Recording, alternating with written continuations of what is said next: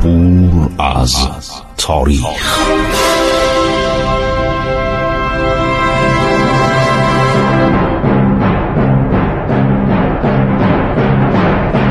کاری از گروه جوان و اندیشه رادیو جوان.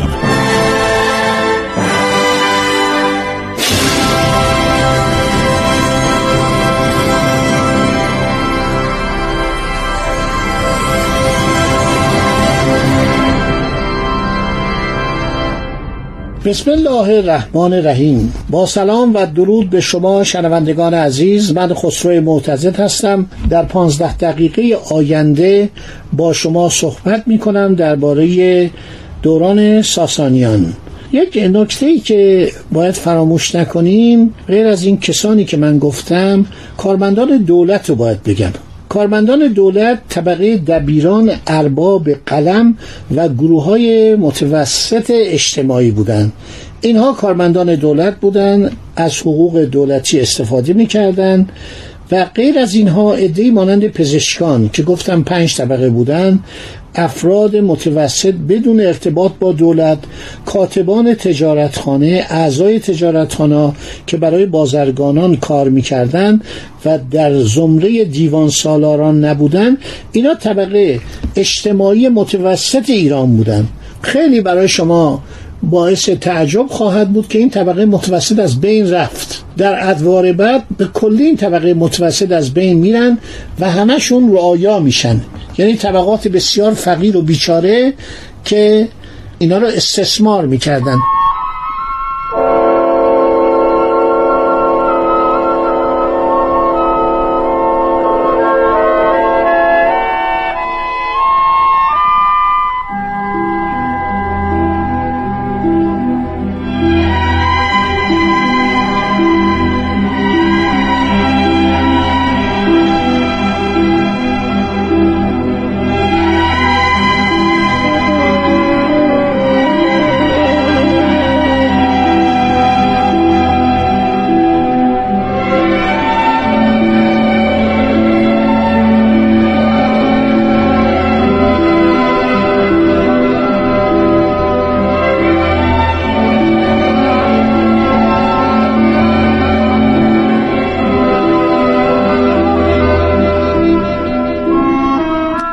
خودخشان در شهرها و واسطه‌جوشان در روستاها نیاز ارتش را از هر چه لازم داشت برطرف می‌کردند. آهنگران و چلنگران برای ارتش ابزارهای جنگی مانند تیر و کمان، نیزه و سپر و منجنیق و قله‌کوب و هر آنچه که ارتش در آن زمان نیاز داشت تولید می‌کردند.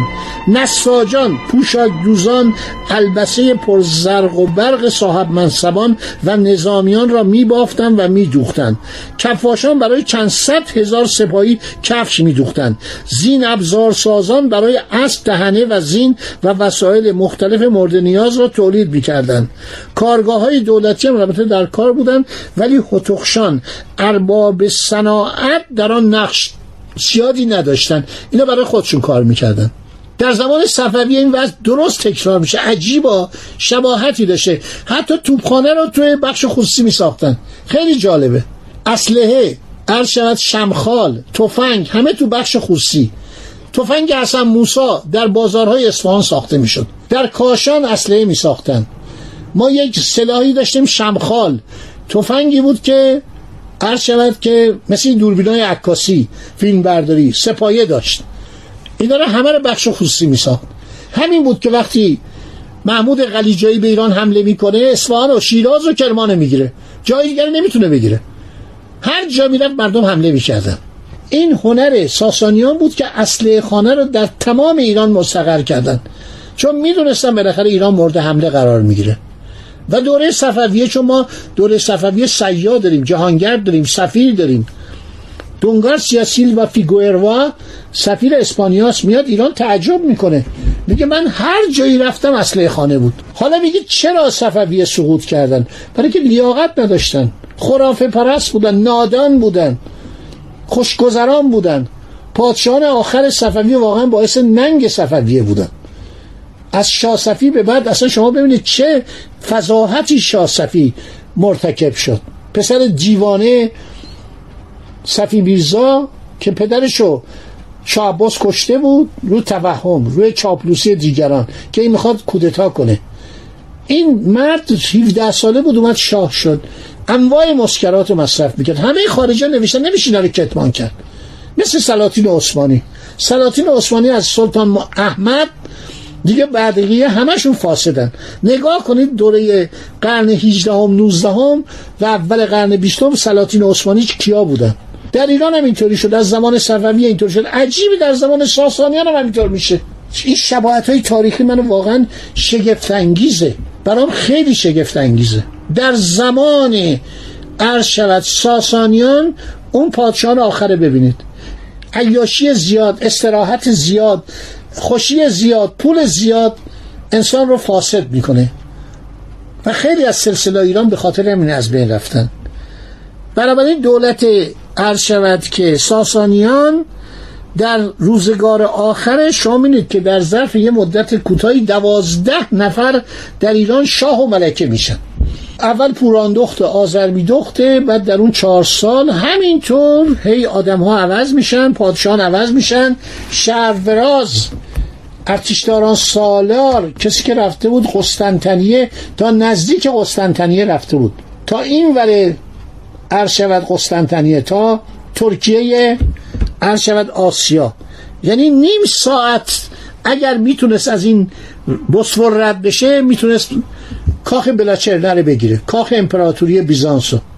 نتونستن چون تکنولوژی آتش یونانی میریختن رو سربازه ایرانی، رو کشتی ها آتش میریختن، آتش یونانی که این آتش یونانی کشتی ها رو با آتش میکشید، فسفر توش داشت، نفت استفاده میکردن. شما باور نمیکنید که ایرانی ها و رومی ها نارنجک داشتن، یک کوزه‌ای بود که توی نفت میریختن، یک به اصطلاح مقداری گوگرد میریختن و فسفر میریختن، اینو پرتاب میکردن، آهک هم میریختن، منفجر میشد. در این کتاب‌های تاریخ ارشد که بیزانس که اینا نوشتن از این نارنجک‌های ایرانی یاد کردن، با صدای خیلی مهیب منفجر میشد. در اون زمان که اصلا صحبتی از اسلحه ناریه نبود، از اسلحه آتشین نبود. خب پیاده نظام در ایران پایین ترین رتبه رو داشتن که بیشتر اینا از دهقانان بودن.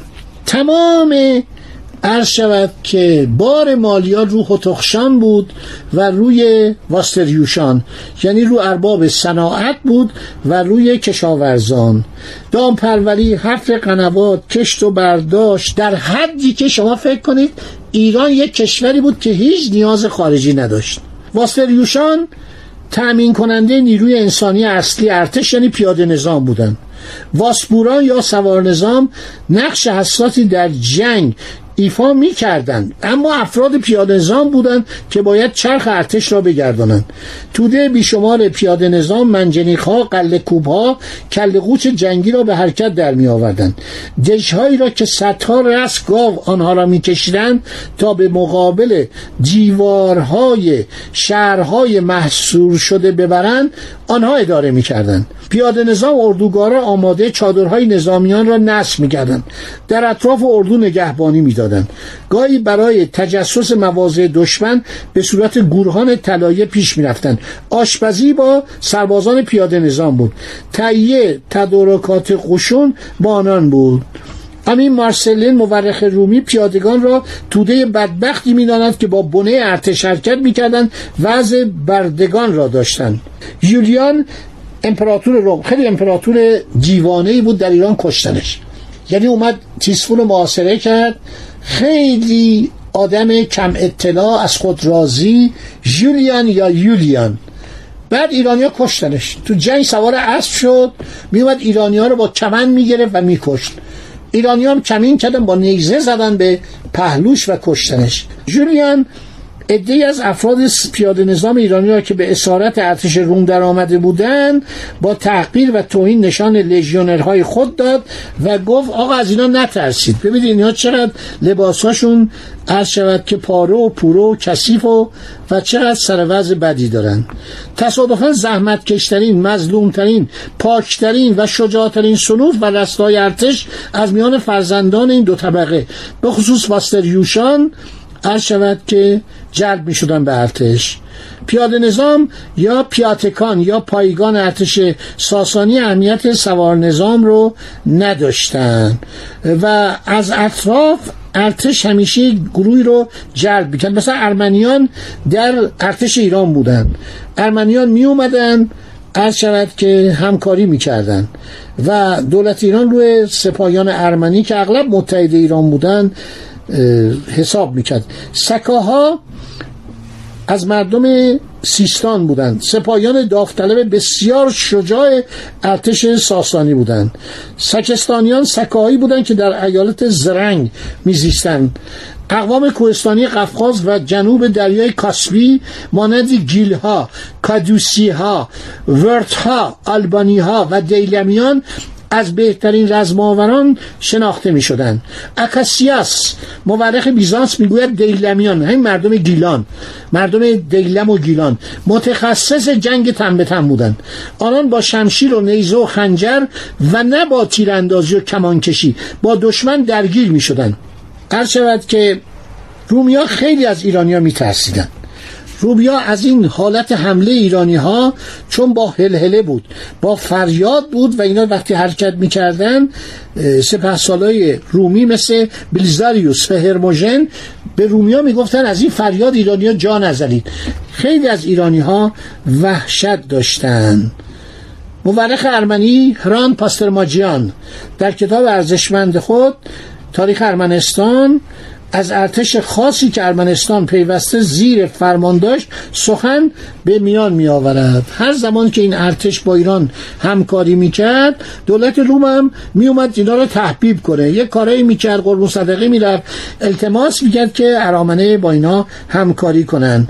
فرمانده سپاه ارمنی با سردار ایرانی به نام مرمروز بوده است. مرمروز سردار ایرانی فرمانده ارامنه بوده. عرض شود که علائم لشکری در میان نقوش عرض شود که کهن ایرانی به وسیله فلاندم و کاست که اینا فرانسوی بودن در قرن 19 اومدن پیاده گشتن و پیدا کردن.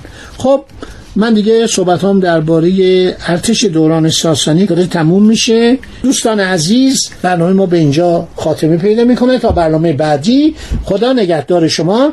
در برنامه بعدی ما سلطنت شاپور اول رو براتون آغاز میکنیم. خدا نگهدار شما.